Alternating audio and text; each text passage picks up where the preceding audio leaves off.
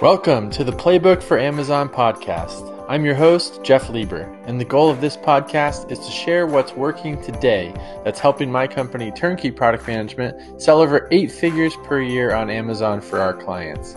We will share with you the actionable steps, systems, and playbook that you can plug into your business to boost your sales on Amazon. Let's go. Hey guys, it's Jenna. I'm here today talking with Danny Carlson about the best philosophy and structure for A plus content and Amazon storefront. Let's go ahead and jump into it. All right, awesome. Well, hey guys, we have Danny here, and um, you know, Danny and I are really excited today to talk to you guys uh, a little bit about just some really awesome brand registry tools. Also, want to talk a little bit about uh, his thoughts on what's going on with COVID nineteen. So, hey, Danny, how you doing? Excellent. Great to be on here and uh, chatting with you guys. Yeah, yeah. Glad to have you on today. So, you know, for those of you guys don't know, Danny is an awesome Amazon expert, and you know we're really excited to you know hear from him, hear his advice on everything going on Amazon. So, you know, let's start with the basics. Uh, Danny, why don't you go ahead and tell us a little bit about your Amazon journey, how you got started, and what you're doing now? Yeah, so I got started back in 2016. And I kind of got into this whole world from the complete opposite world. I was uh, a carpenter, and then on the side, I would just um, travel the world and compete in downhill skateboard races. So like the the big long skateboards, um, and that was that took up about half my time. So I was actually able to make a, a, enough money to travel around through my sponsors and making longboarding videos. That was actually my first uh, business technically was just making videos of myself and all my sponsored friends and then selling them to our sponsors and then from there i i really didn't like carpentry i had like a massive hate for it so i was interested in the online business world but i just couldn't really decide on what i wanted to do and that's when i had a near death experience that just really forced me to look at my life and, and make a big change i was uh, longboard racing in the philippines on a little remote island that was uh, 12 plus hours away from an actual hospital, and I missed a head-on collision with a motorcycle by like two inches. Like it's going this way, and I'm coming head-on this way, and the motorcycle was cut straight in front of me on a you know supposedly closed race course, but this is the Philippines, right? And I had to dive off my board to avoid this collision. Um, so it really, really just made me look at my life path and realize that any excuses that I had for just staying being a carpenter and not going and starting that online business that I wanted to uh, were just kind of hollow at that point. So at that point, I just made the decision, hey, this Amazon thing, um, I don't know that much about it, but I'm just going to commit to it and learn everything that I can about Amazon, selling on Amazon. Wow, I'm speechless. My, my story is so lame, much lamer than yours, but that's amazing. So you got into Amazon, everything like that, you know, and it was successful. So what are you doing now? So what I'm doing now, it was actually um, a scare that really got me into my agency. So I have an agency now where we we help our clients grow on Amazon. But uh, the reason I really shifted a lot of my focus into that is because my own Amazon account got a, a big suspension, probably like six months in, and it was right at a point where you know I, am a, a real risk tolerant guy. I used to do like professional downhill skateboard racing at more than 100 kilometers an hour down the road, right? So I was taking the same um, risks with my business. And I was just reinvesting in new products as fast as possible, just making big consolidated shipments for sea shipments and everything like that. And right at that time where I had to stretch my capital to the maximum, uh, I got a suspension from Amazon. They held on to the payment for 90 days. Um, it was a trademark infringement one too, so I had to hire a lawyer to help deal with that. Um, and it was just like a really scary situation. Um, you know, long story short, we we ended up figuring it out eventually, but it ended up costing a big chunk of money, and it just like really shook me more than anything because it, you know, if I was if I was at that level with like six or seven products and that happened, I was just thinking what would happen once we're scaled up to you know 20 30 40 products and then the exact same thing happened uh, it's just really scary so at that point i just put most of my energy into just building out my agency. At the time, I was helping a few of my friends, all who were also Amazon sellers, with like the listing optimization and things like that. So I just uh, started taking on clients there, and then slowly grew it into what it is now, which uh, we we do full stack listing optimization, like everything on the listing, and uh, Amazon pay per click management, and then um, management of, of some larger accounts for brands. That's crazy. Well, that's kind of really cool. You and Jeff got started super similar because he started out also just helping out friends. So, switching gears a little bit from your story and everything, I do want to go ahead and ask, you know, the burning question of just, you know, the coronavirus. Obviously, it's a really hot topic. So, just so everyone knows, we are recording this on May 21st. So, understand, you know, Amazon's always changing, but, you know, based on what you're seeing, right, with your clients, with your business, everything like that, you know, what are you seeing working right now during the pandemic? Is there any specific strategies, anything that really just stands out to you to help sellers during this time? I mean, it's it's an interesting situation um, because, like you're saying, it's changing all the time, and really, there's. I wish I had some magic bullet to tell all the listeners here, but a lot of it just honestly comes down to luck of the draw. Like, is your product category something that people are going to be buying right now?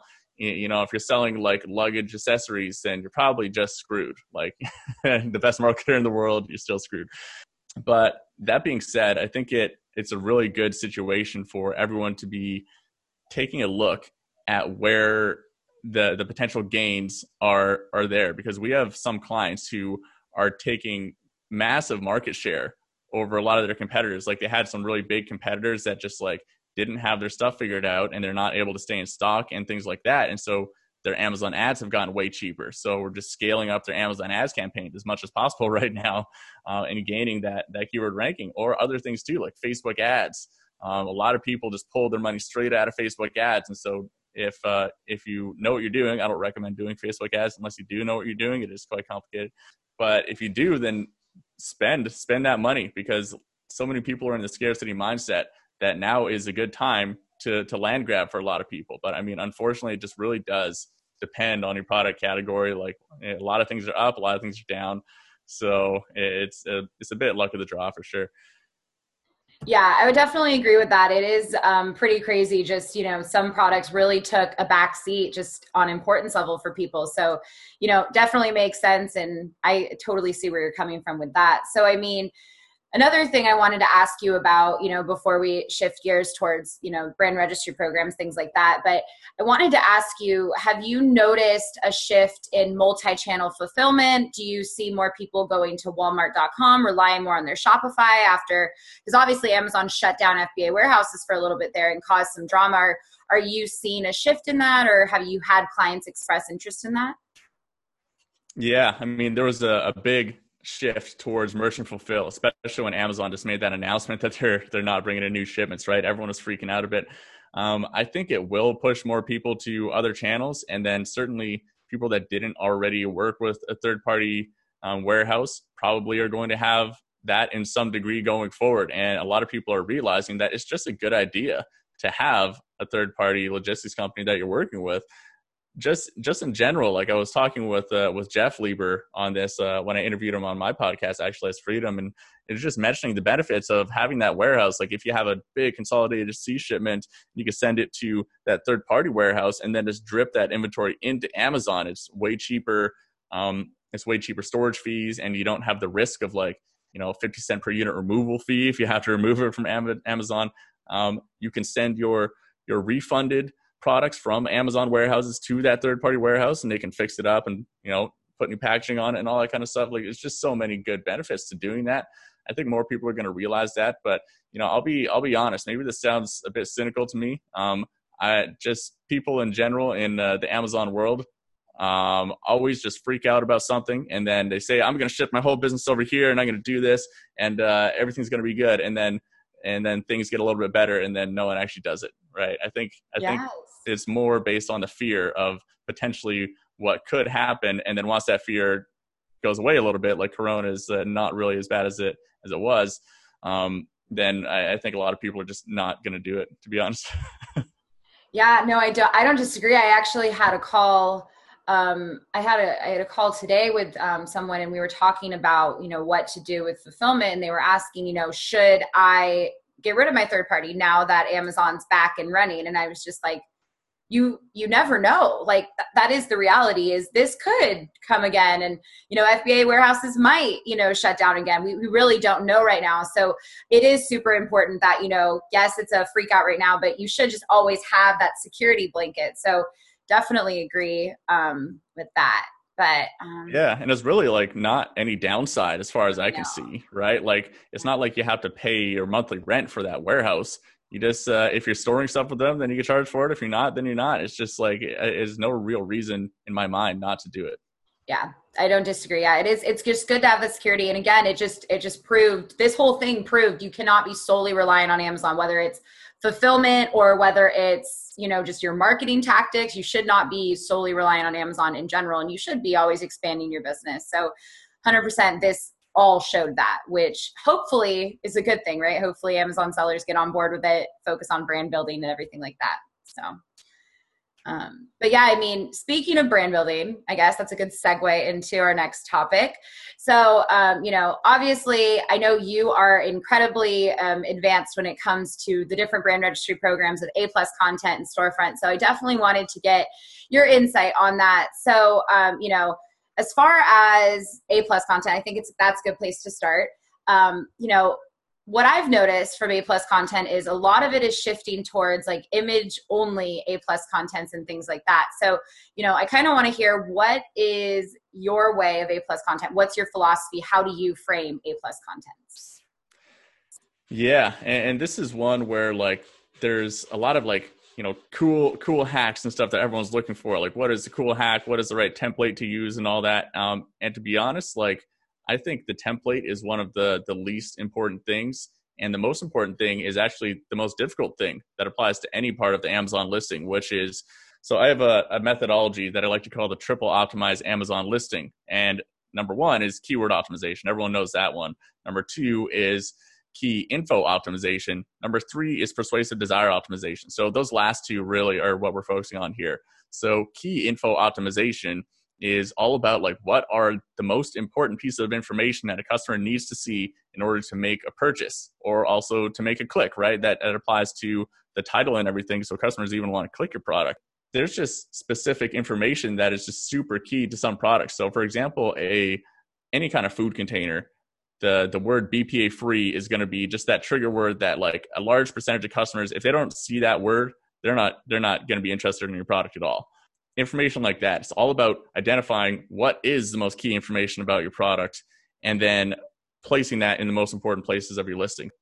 An example of that, um, we had a we had a new client that we're onboarding and they, they do quite significant numbers and it's really good, but their A plus content is doing a really poor job of key info optimization. So at the very top, the very top, the first thing that it says in that first graphic, the first header is like, we are a homegrown UK brand uh, and something about that. And, you know, that's great, but that has nothing to do with their main value proposition or the main reason why people buy the product. Like, cool, that's something you might want to add near the near the bottom in some text or something like that. But the very top, most prime real estate of the entire thing, what had nothing to do with the the main value proposition of the product. So I think people, it's wise to think more in terms of key info optimization and less in terms of like oh is this module better to be above this other module or or whatever it is there. Um, and when it comes to having all images and I, you know i think it's a good idea to use imagery as much as possible but i don't think it's a good idea to rely 100% on images. And the reason for that is you have different types of shoppers.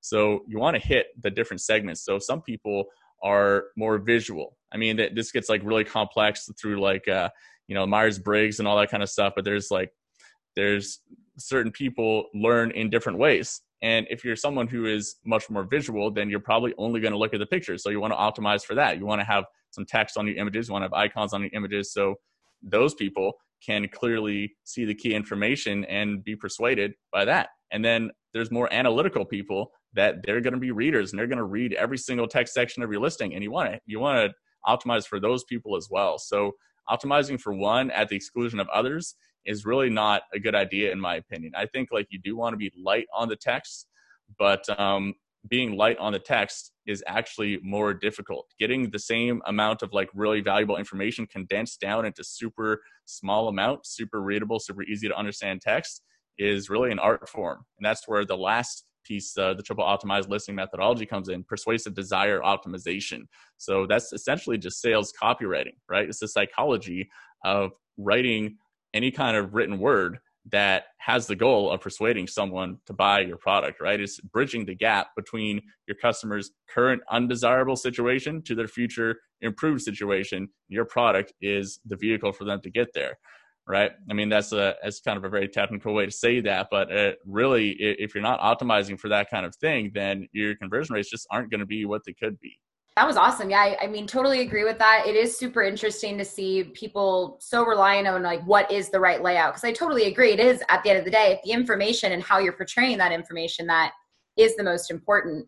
So, you know, obviously the, the example you used was containers, right, for food and how BPA free is is obviously incredibly important for shoppers that are in shopping for that product. So, if I am a seller and I actually just I have no clue what information is important how would you suggest that i find that information i mean you should know your product but if someone is struggling with that what, what would you suggest for them yeah that's a really good question. So i think it's very very important just to spend like obsessive amounts of time looking into customer reviews and even getting on the phone with your customers.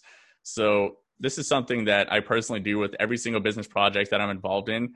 I will i will try to get on the phone with at least five, hopefully 10 of my target prospects and just basically figure out what are their pain points, uh, why, you know, what do they like about certain products, like why they bought other products like that in the past, why they have decided not to buy other products like that in the past, and just really learning all of those things.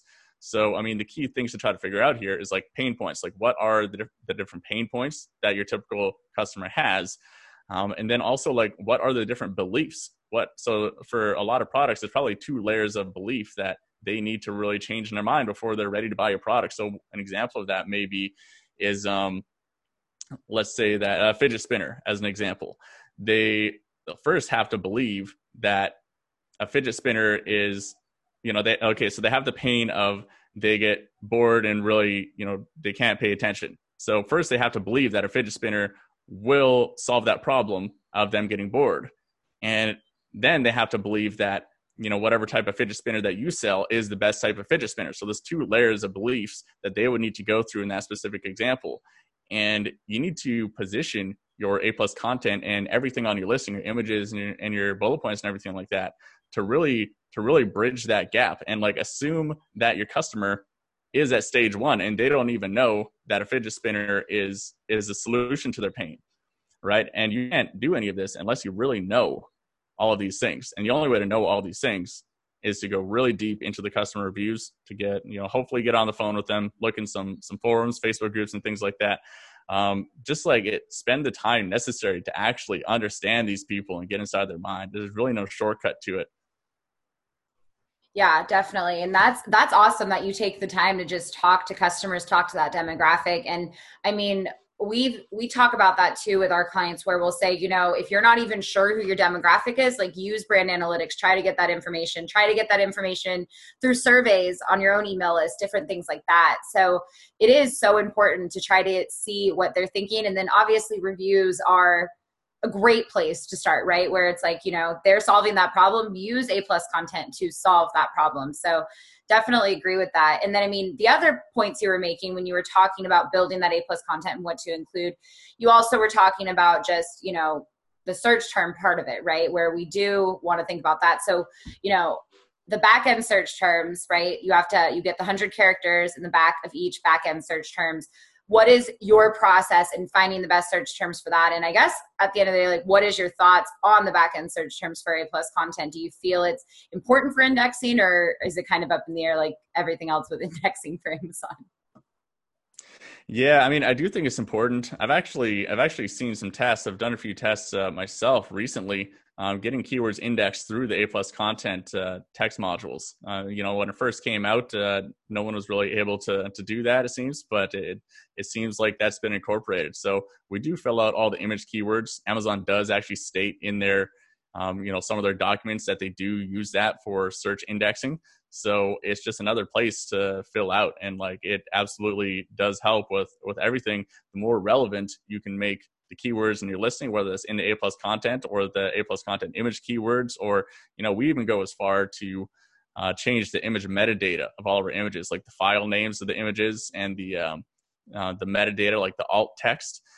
Um, it's just it's an old thing that like Google SEO absolutely uses the file name of the alt text to help with keyword indexing. So I think it's a safe assumption that Amazon does as well at some point. And you know, I haven't actually tested this enough to know that for sure, but it's something that doesn't take that much effort.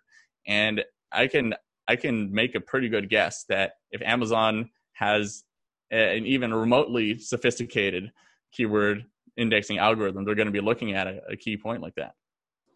Definitely. Yeah, I think I think you've made a lot of good points there. So um, you know, that's actually a really good tip about the images. That's not something that everybody knows. So that's really helpful. Um, you know, and as as far as keywords go, totally agree. I mean, at, at the end of the day, you should be fitting them in where you can, right? And you know, so we build that out. We build out the A plus content. It looks great. So why don't we go ahead and shift gears? So we can talk about storefront a little bit here. So you know, you know, I'm going to kind of start it off similar to A plus content, but what's your thoughts with building out the storefront? Is it the same methodology? Is it the same process? Or is there a little bit more that goes into it since it is so much bigger? Yeah, I think it's really a completely different process there. I think on the storefront, the best way to use an Amazon storefront as basically a landing page.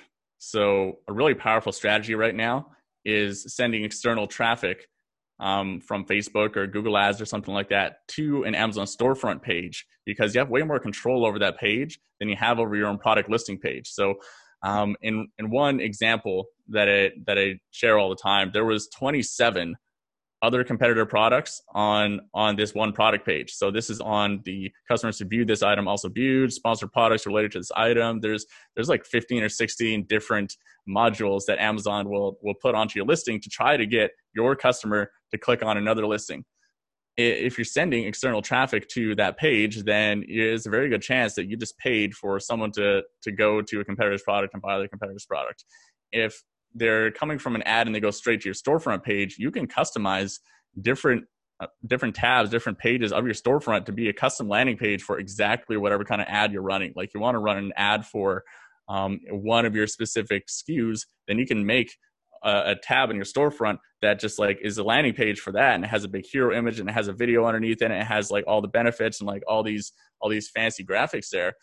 Um, so that's probably the most powerful way to use it, in my opinion. And like it's also a landing page for Amazon sponsored brands ads, right? You can send that as a destination for the sponsored brands ads. So in my opinion, it's not to be seen as like just another website page or something like that because very few people are just going to end up clicking on your storefront. It, it just Amazon just makes that really clunky to actually go find your storefront. So the way to use it is as that is the landing page. That's the portal where someone's going to find your brand for the first time, and then uh, like controlling that traffic a little bit more. So it's it's always very custom to whatever you're doing. I think if you're running that Facebook ads funnel, then go make that Amazon storefront page very specific to that Facebook ads funnel because the closer the closer and more relevant it is, the higher the better it's going to perform theoretically. Like if you just send someone to your general storefront page and they click on an ad that is talking about uh, one of your specific products, they're going to be like what the heck is this? And and probably a lot of that traffic is going to click away.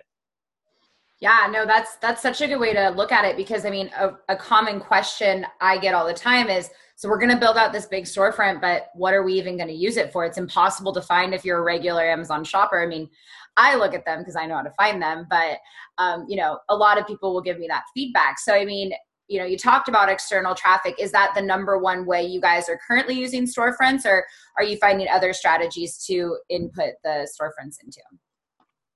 Yeah that's really the number one strategy for us.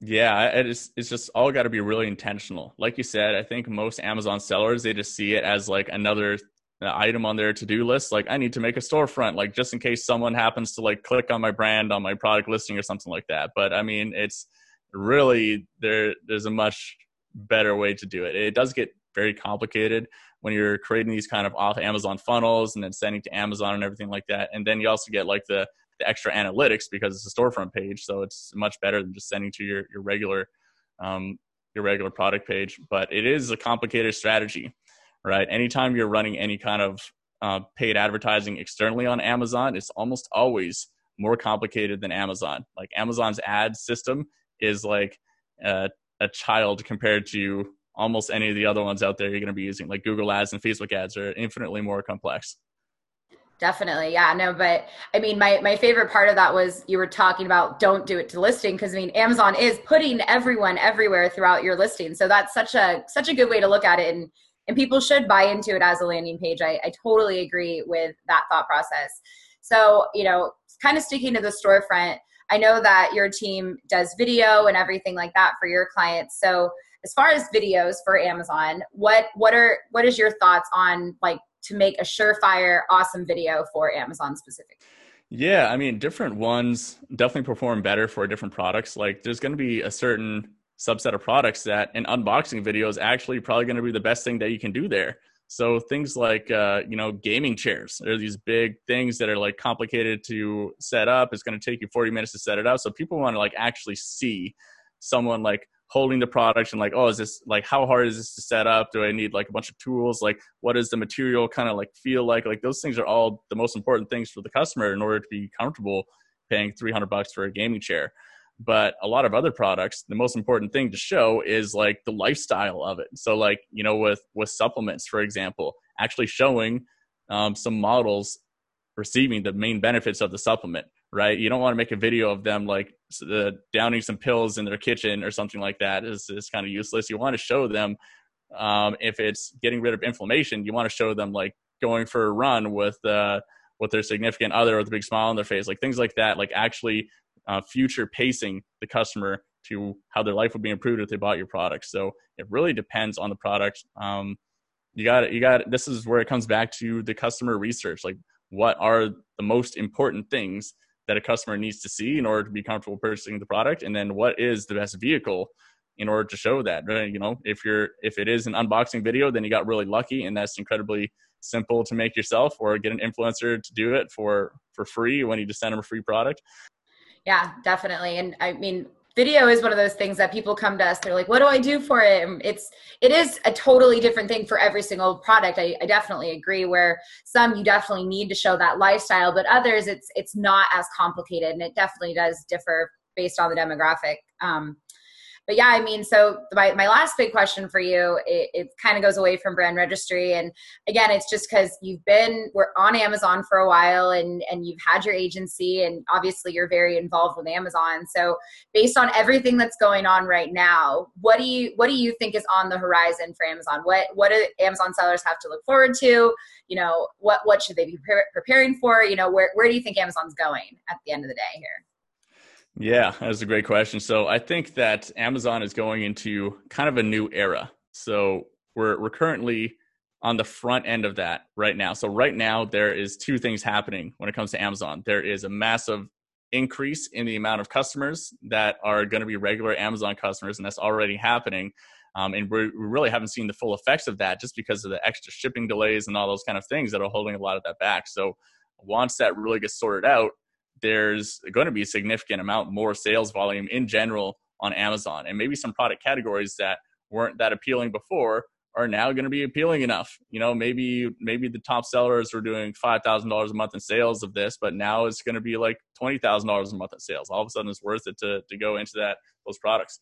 And the flip side of that too is that there's also going to be massively increased competition. So, I mean, great great for me with my agency and everything like that. Like our um, the demand for our services has gone way way up for a lot of brands that they've been doing well offline for many many years but they really are not established online. Like uh, literally right before right before i hopped on this call here i had a call with a, a really well established brand in canada that that's the exact situation. They they've been selling with amazon's vendor program which if you guys are familiar with vendor central it's a complete nightmare and a complete mess. Um, and they they need to get things sorted out. And they're one of these kind of brands that in Canada that everyone knows them because they're in all the grocery stores and everything like that. But they're not on Amazon, right? So there's just a massive influx of these kind of brands getting up and on there. So yes, there is going to be more competition, but that's also going to be balanced out with more actual demand. So we're just kind of going into like the next era of like Amazon just becoming this even more widespread, even more accepted thing throughout throughout society. Really, like there's going to be such a smaller amount of brands that are not selling their products on there, and there's going to be a smaller amount of consumers that are not buying their products on there. Yeah, no, it is. Um, I couldn't agree more. It is such an exciting time. I know for a little bit there, everyone was uh, little nervous, um, but I, I would definitely agree that there's more to look forward to, which is is really exciting. And I would agree, it, there is such a demand to bring in an expert right now because there's so much more opportunity out there than there was two months ago. Because all these people had to stay home. Now they bought Prime memberships. I mean, for those that didn't have one, which is crazy to me, but you know, there's there are those that didn't have a Prime membership, and you know now they have it at least for a year. So this is the time to really rake in on the opportunities that are coming up, which is awesome. So. Um, but yeah, so actually, that wasn't my last question. My last question is, you know, that was awesome, great information. Definitely want to make sure people can find you. So, uh, why don't you go ahead and tell everyone listening here where they can find you? Yeah. So, um, as podcast listeners, probably the best place would be to go check out my podcast. It's called Actualize Freedom. And uh, I think we have like 85 episodes or something like that. And uh, uh, Jeff Lieber from Turnkey also was uh, was on there. So I think the episode's coming out soon. But um, yeah, Actualize Freedom Podcast or KenjiROI.com is the name of my agency there. So we do all the listing optimization and Amazon ads management for clients. If you guys want to reach out to me personally, then probably the best place is on on Facebook. Um, Danny Carlson on Facebook, and I have this big blue avatar face that I just thought it'd be fun if I got a graphic designer to just like make my face half turning into this like blue alien thing. So um, it's pretty easy to find me there. Awesome. That's great. Well, Danny, this was awesome. So much cool information about brand registry, everything like that with A plus content storefront, and obviously everything going on with COVID. So we appreciate your time, your expertise. And yeah, I mean, we'll look forward to having you back on, I'm sure. That was a pleasure chatting. Thanks for having me on. Perfect. Talk to you guys later. Bye. Thanks so much for listening in today. If you want to chat with our team about these strategies, go ahead and head over to turnkeyproductmanagement.com slash talk. Talk to you guys soon.